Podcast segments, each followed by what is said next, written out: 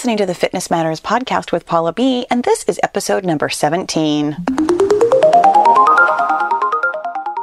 All right, you guys, we are getting right into it today. You know, normally I have like such a long setup of, you know, here's why this fitness matter matters to you. Because, I mean, as you well know, every week on the Fitness Matters podcast, we talk about the fitness matters that matter to you. I feel like this one's pretty obvious. We're talking about easing anxiety. And honestly, if, if you are not feeling a little bit anxious right now about the events in the world, first of all, I'm super happy for you. Super, super happy for you because the world is a little bit it's a little bit cuckoo for Cocoa Puffs right now. Have you noticed? And so I feel like I feel like this topic was was really lending itself very well. And I actually, I mean, in that vein, you know, if you've listened to the Fitness Matters podcast for any length of time, you know that one of the questions that I love to ask myself anytime that I am feeling overwhelmed or struggling or having troubles or anything is I ask myself, how do I want to feel? And I've been asking myself that quite a bit. I mean, over the last couple of weeks when this situation has been developing and it's really hard to kind of keep your wits about you and keep calm. And I've been thinking, how do I want to feel? And honestly, 99.9 99% of times when I ask myself that question about literally any situation, my answer is almost always that I want to feel grateful. And I was really, really happy that I was able to find something to be grateful for almost almost right away. This whole this whole situation super super anxiety producing obviously it's why we're talking about it anxiety today but it gave me the opportunity to talk about a subject that I have wanted to talk to you about. And it really, for me personally, forced me to sit down and really think about my thoughts about anxiety. I've actually wanted to talk to you about this for a really long time. Uh, this is this is one of those fitness matters that I it truly matters to me. I have I consider myself a person with anxiety. I have had anxiety for a long time. It's something that I have learned over the years how to how to manage and how to deal with and and I feel like I actually have some pretty good information for you but I hadn't really sat down to consider how I wanted to talk to you about it and given this yes I'm going to say it this opportunity I really did put in some work. I mean, I, have joked before how I very frequently do not have notes for the things that I'm going to say. How nine times out of ten, you know, I I walk into my podcasting closet, which is literally my closet. I stand in my closet and I face my clothes because it muffles the sound a little bit. I should really take a picture of this for you. But I I walk into my closet and I've got like maybe two or three things on my piece of paper. And today I have I have a lot of notes because I really thought about what I wanted to say to you about anxiety. And and that means that means my friends ah, that we are starting with biology. I love it because if, okay, if you are not new around here, you might know I love to know why. Yes, I have practical tips for you. Yes, I have things to tell you about what you can do to ease your anxiety. That is the title of the podcast. That is what we're talking about today. But for me personally, I always want to know why I'm feeling something or why something is happening before I try and fix it, before I get to the resolution. Because once you know why, for me, honestly, knowing why started easing my anxiety already. I mean, it is the first step, as far as I'm concerned, is to understand why we even feel it. And here's the thing anxiety is in your brain and has been since long, long, long before we even probably had a word for it, truly. Anxiety has biological roots. Now, way, way, way back before we were even like truly people, when we were pre-human, we had a couple of a couple of really basic feelings, which probably I wouldn't even necessarily term emotions, but we had instincts. Let's call them that. Your instincts, your instincts evolved into feelings, but way, way back, we had instincts. We had the instinct for shelter. We had the instinct for community. We had the instinct to make more of ourselves. We had the instinct to stay alive. And we had the instinct of fear. There were probably other ones too, but those were the ones that I could come up with. Fear is one of the things that kept us alive for many, many, many, many, many years before we even evolved into what we could call today's human type of a, a thing. So, so fear, I mean, it is just baked in. The thing that happened to fear, though, as we became humans and we evolved this prefrontal cortex, the prefrontal cortex, we've talked about this before, it is the reason that we are truly human. It came into being to help us solve problems. So the prefrontal cortex, it it is both the, the cause of and solution to many of life's problems. It asks questions and it also tries to answer questions. And this is great news for so many things. I mean, the prefrontal cortex is the reason we have language. It's the reason we have airplanes. It's the reason we have an iPhone. It's the reason we have the internet. It's the reason we have any kind of modern day life, basically, at all. But here's what happened. When the prefrontal cortex evolved, and as we evolved as human beings, those instincts that we had, they didn't really go away. I mean, they're still, they're still in there. You still have all of those instincts. But the prefrontal cortex added this layer of language and thinking and analyzing and processing that it, honestly, it took those instincts and it just uh, multiplied them into all of our complex feelings. And specifically, what happened with fear is it became something slightly different in the prefrontal cortex. Because the prefrontal cortex has language and has the ability to think about the future, the ability to imagine, fear kind of morphed into anxiety. Fear is immediate. Fear as, you know, as a primal instinct, it is absolutely something that is happening right this second. I am being chased currently, right this minute, by a woolly mammoth and I need to get away. The forest is on fire and I need to get out. Those kinds of things that are happening right now in front of our eyes that we can see and we can feel and affect us personally immediately. That's fear. Anxiety, however, has has taken fear to a whole new level, and in some ways, not great because we added the elements of language, the ability to think something over and over, the ability to imagine something, and the ability to understand the future without, of course, because nobody can predict the future. Anxiety is a fear of the future of the unknown.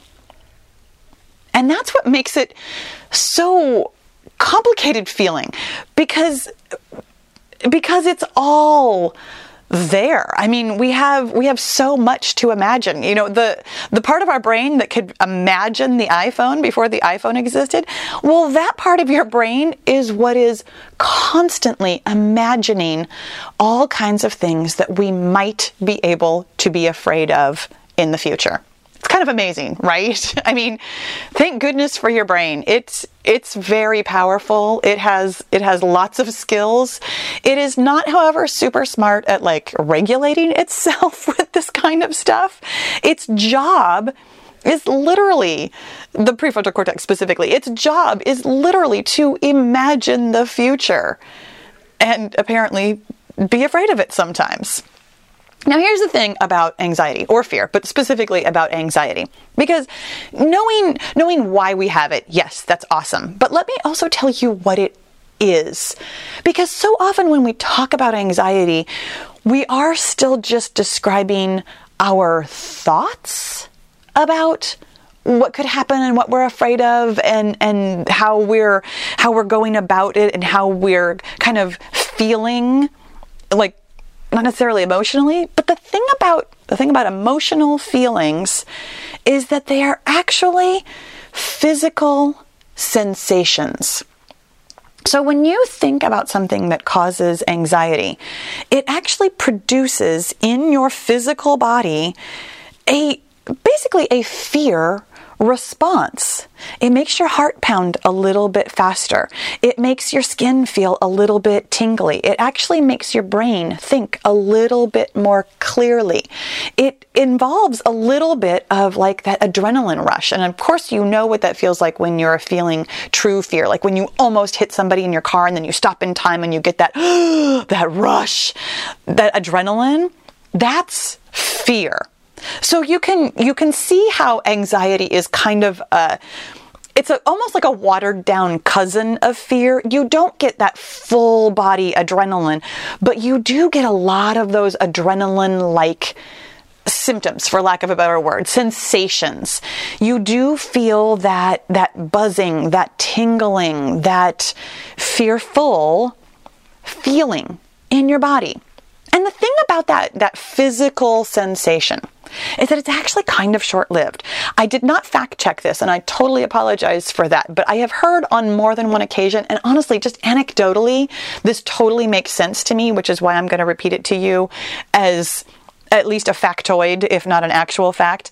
Those physical sensations, no matter what the feeling is, the physical sensations actually only last about 90 seconds.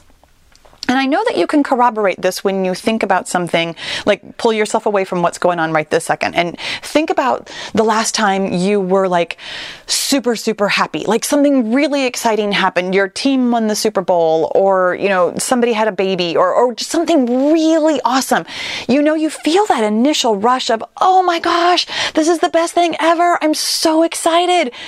And then later you can you can call that back up. You can remember what that felt like. You can think about it again.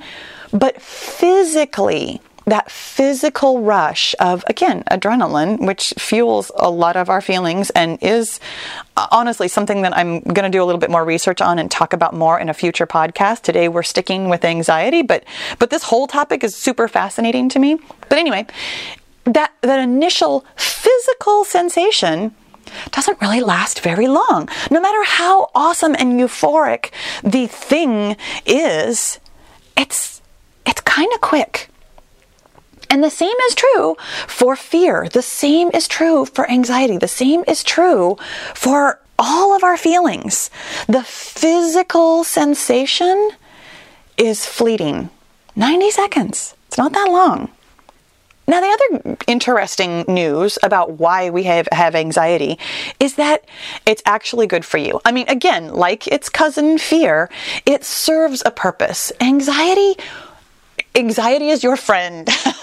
it actually helps you in a lot of situations. Uh, something, I mean, this is going to sound really mild again in contrast to the thing that we're feeling anxiety about right now. But but thinking about when you have felt anxious about something. For example, knowing that you have to pay a bill because oh my gosh if i don't pay my electricity bill they're going to turn off my electricity. You know i'm not going to be able to go to work. And you know you can you can create all these scenarios in your head for all the reasons you might be anxious about not getting your bill paid on time. But but that anxious feeling, that little bit of adrenaline, that thinking clearly, that jolt of electricity, that tingling, it helps you to solve a problem that isn't even a problem yet. That, that fear feeling is going to get you to pay your bill so that you don't have to have your electricity turned off. Anxiety works for you sometimes. Obviously, obviously we don't think of anxiety as working for us for us. We we very frequently think of anxiety as being something that is super hard to handle and it makes us feel kind of sick. And you know it's it's rough right? We we think of it as a bad emotion but it it serves a purpose. It helps you. So so here's the thing. You know we dig into what is anxiety and it's okay, it's it's part of the human experience. It's literally part of your brain. It's good for you. It serves a purpose and it's temporary. why does it feel so bad? And frankly, in this, like our specific, really current situation, why is it lasting so long? Why, if you're telling me that anxiety only lasts for 90 seconds, why have I been walking around with this feeling of dread and horror for, you know, days or weeks now? Well, my friends, I'm going to tell you something. There's another layer. I know that we all we all have the language to describe our feelings. You know what fear feels like. You know what happiness feels like. You know what anxiety feels like. But there's actually something else that goes on when we carry a feeling around with us for a long time. It's not that initial feeling. We all still use that word for it because we we don't really talk about this second layer. The second layer is actually resistance. And resistance isn't technically speaking, it's not a feeling. It's more like like a chain reaction of thoughts and feelings and thoughts and feelings that perpetuate themselves. It's almost like it's almost like you put a couple of thoughts and a couple of feelings or maybe even just, you know, one thought and one feeling. I mean, I, if you have small children, I mean, if you have small children, honestly, there are some things that I'm going to say today that you might not love me to say in front of small children. But specifically, this next one, you might use the 30 second skip button. You might have this one thought we're all going to die. And I'm afraid of that. You put that in a little glass ball and you start shaking it up and it just keeps pinging around and bouncing around. Well, the glass ball is, is the resistance and there's just that thought and that feeling that keep pinging, pinging, pinging, coming around and around. So the resistance isn't a feeling in and of itself, and that's why it can last so much longer than the 90 seconds.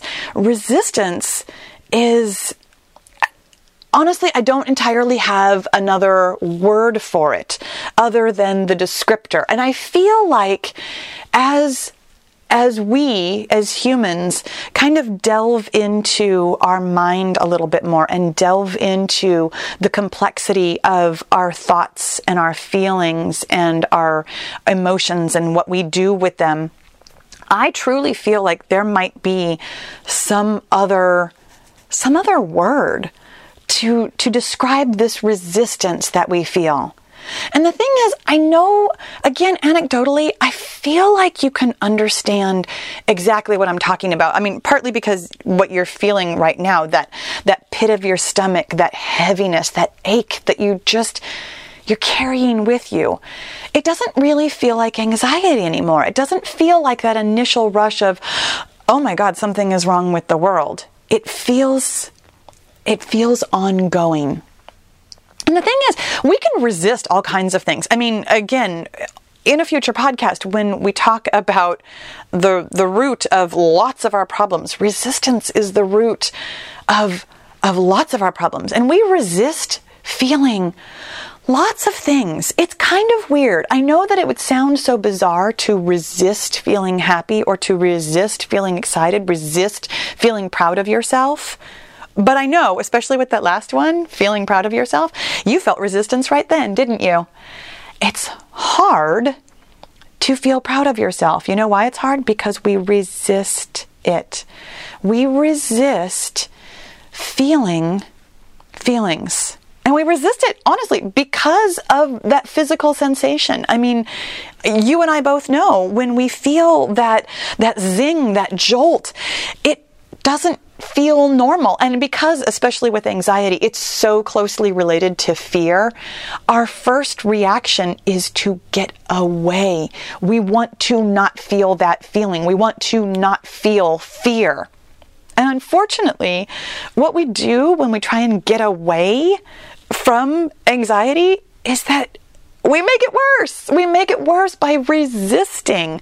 The resistance, like we just talked about, is what you and I have both been feeling for days or weeks. And honestly, in some cases, I mean, for some of you who who have been resisting all kinds of feelings. This might be a feeling that you've lived with for years. This might be something that when I'm describing it to you, you might recognize as something that you have felt for a while.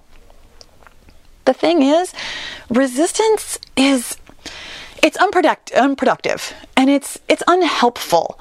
And yet, it is also a natural part of of our lives. It's a natural part of our existence as human beings. Resistance is, again, part of that prefrontal cortex. Gosh darn it.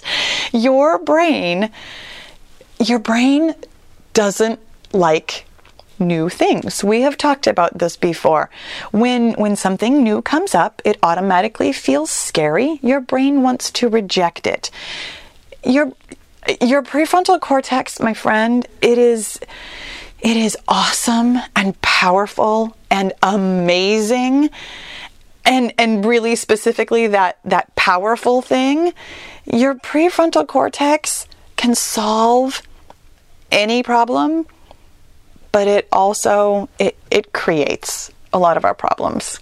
And the thing is, because we can use our imagination and because we are, you know, creatures of habits, this resistance that we all experience at this point in our lives, we, we have so much experience resisting things that we have developed all kinds of habits that are truly resisting our feelings that that I know when I read this list of the ones that I was able to come up with really quickly that you'll recognize as not helping us feel better at all. Things like eating. Yeah, I mean, you and I both know eating eating your emotions is something. I don't think we've talked about it really specifically here on the podcast, but I mean, this is this is such a common thing to do when you feel yucky you head to the pantry as though that's going to make you feel better. It never does, just so you know. Sometimes we go shopping. Sometimes we try to distract ourselves with a bubble bath, or we try to, you know, not necessarily try to, but we find ourselves picking fights with the people that we love, or we just sit and play on our phone, or we sit on the couch and watch Netflix for hours. Those, those activities those are all actually symptoms of resistance. Rather than feeling the anxiety, we, we resist the anxiety and we try to do basically anything else in the world so that we don't have to feel that first feeling. And yet, all of the things that we do instead, all of these resistance things that we do, end up making us feel even worse that pit of the stomach, the heaviness, the ache, the the constant dread feeling that that maybe you're feeling right now. So so what is the solution? You you might not like this. I mean, I feel like feel like you might know where I'm going with this. If resisting your feeling is actually the problem, you know what the solution is? The solution is to go ahead and feel that feeling. And I know you might be saying to yourself, but Paula, I, I felt the feeling. I felt the anxiety. I 100% let myself feel that. And it's true, you probably did. But then, even after the initial rush maybe kind of started to dissipate, you might have almost immediately gone into the resistance of I, am going to say the the fact of whatever it is that brought you the anxiety. In, in this case, really, really specifically. I mean, let's let's go ahead and talk about what we're seeing on the news. There is a virus, and it's super scary, and it's super Uh, I, am not going to say super deadly. That that is putting a big word on it, and I am not in any manner trying to give you any kind of medical advice. I am not in any manner trying to give you any kind of up to date news. I am not at all an expert on this virus. But here's the thing: when we start thinking about what that could mean and what we could happen and what what we could feel and what the future might hold. We're putting ourselves in this near constant state of starting to feel anxious and then immediately resisting it because we don't want what could happen to happen. And the thing is, I know that it's really it's really difficult to think about simply accepting the fact that there is there is a virus and it is deadly to some people. But the thing is, that is truly the only thing that is a fact. Everything else that we're thinking about is our prefrontal cortex looking for problems and asking ourselves all kinds of questions about the future. Everything else except those basic facts there exists a virus, it is deadly to some people. Everything else is not necessarily imagination. Again, there I mean facts are unfolding, but it is our fear of the future and the unknown. The thing is, that fact has actually existed for a really long time. I mean, viruses have probably existed longer than humans, honestly. The fact is, some of them are potentially lethal to humans. There are there are, technically speaking, lots of things that are lethal to humans. And yet we don't walk around every single day feeling fearful or anxious about every single thing. Because lots of those things we simply accept. The way that I have thought about this recently, and this is this is a little bit silly. This might might help you, it might not. It helped me to think about it this way.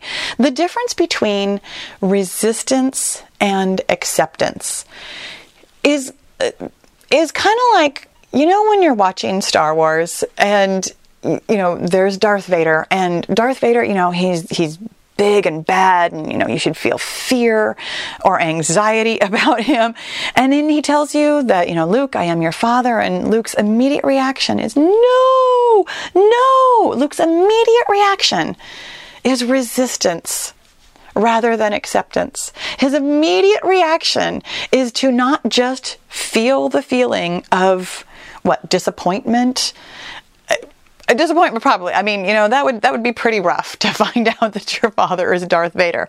But he immediately goes to resistance.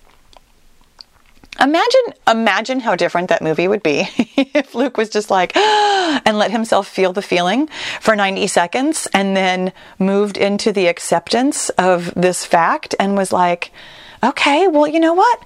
What can i do with this? What where can I go with this information?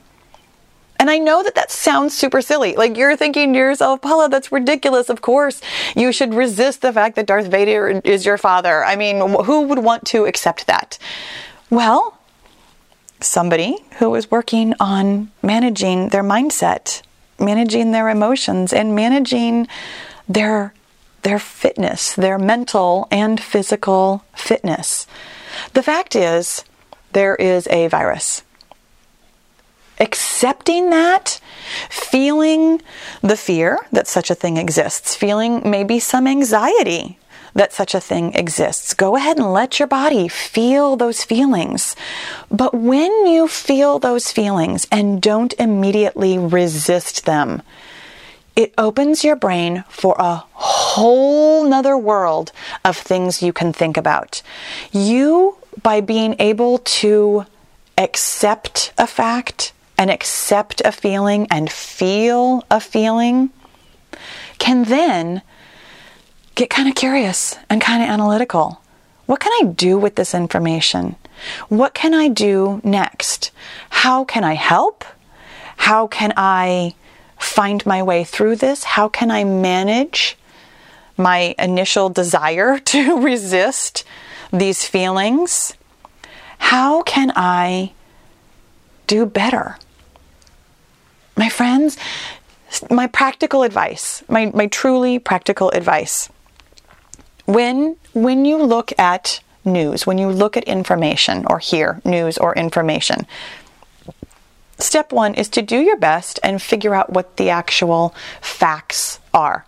Separating facts from projections and fears and the thoughts that you have about the facts is going to take some time. It's going to take some practice. It, you're you're going to have to take a moment and really slow down. Really think about what it is that you're going around and around in your mind with, because separating out the fact from what is essentially your opinions, your thoughts about the facts takes time.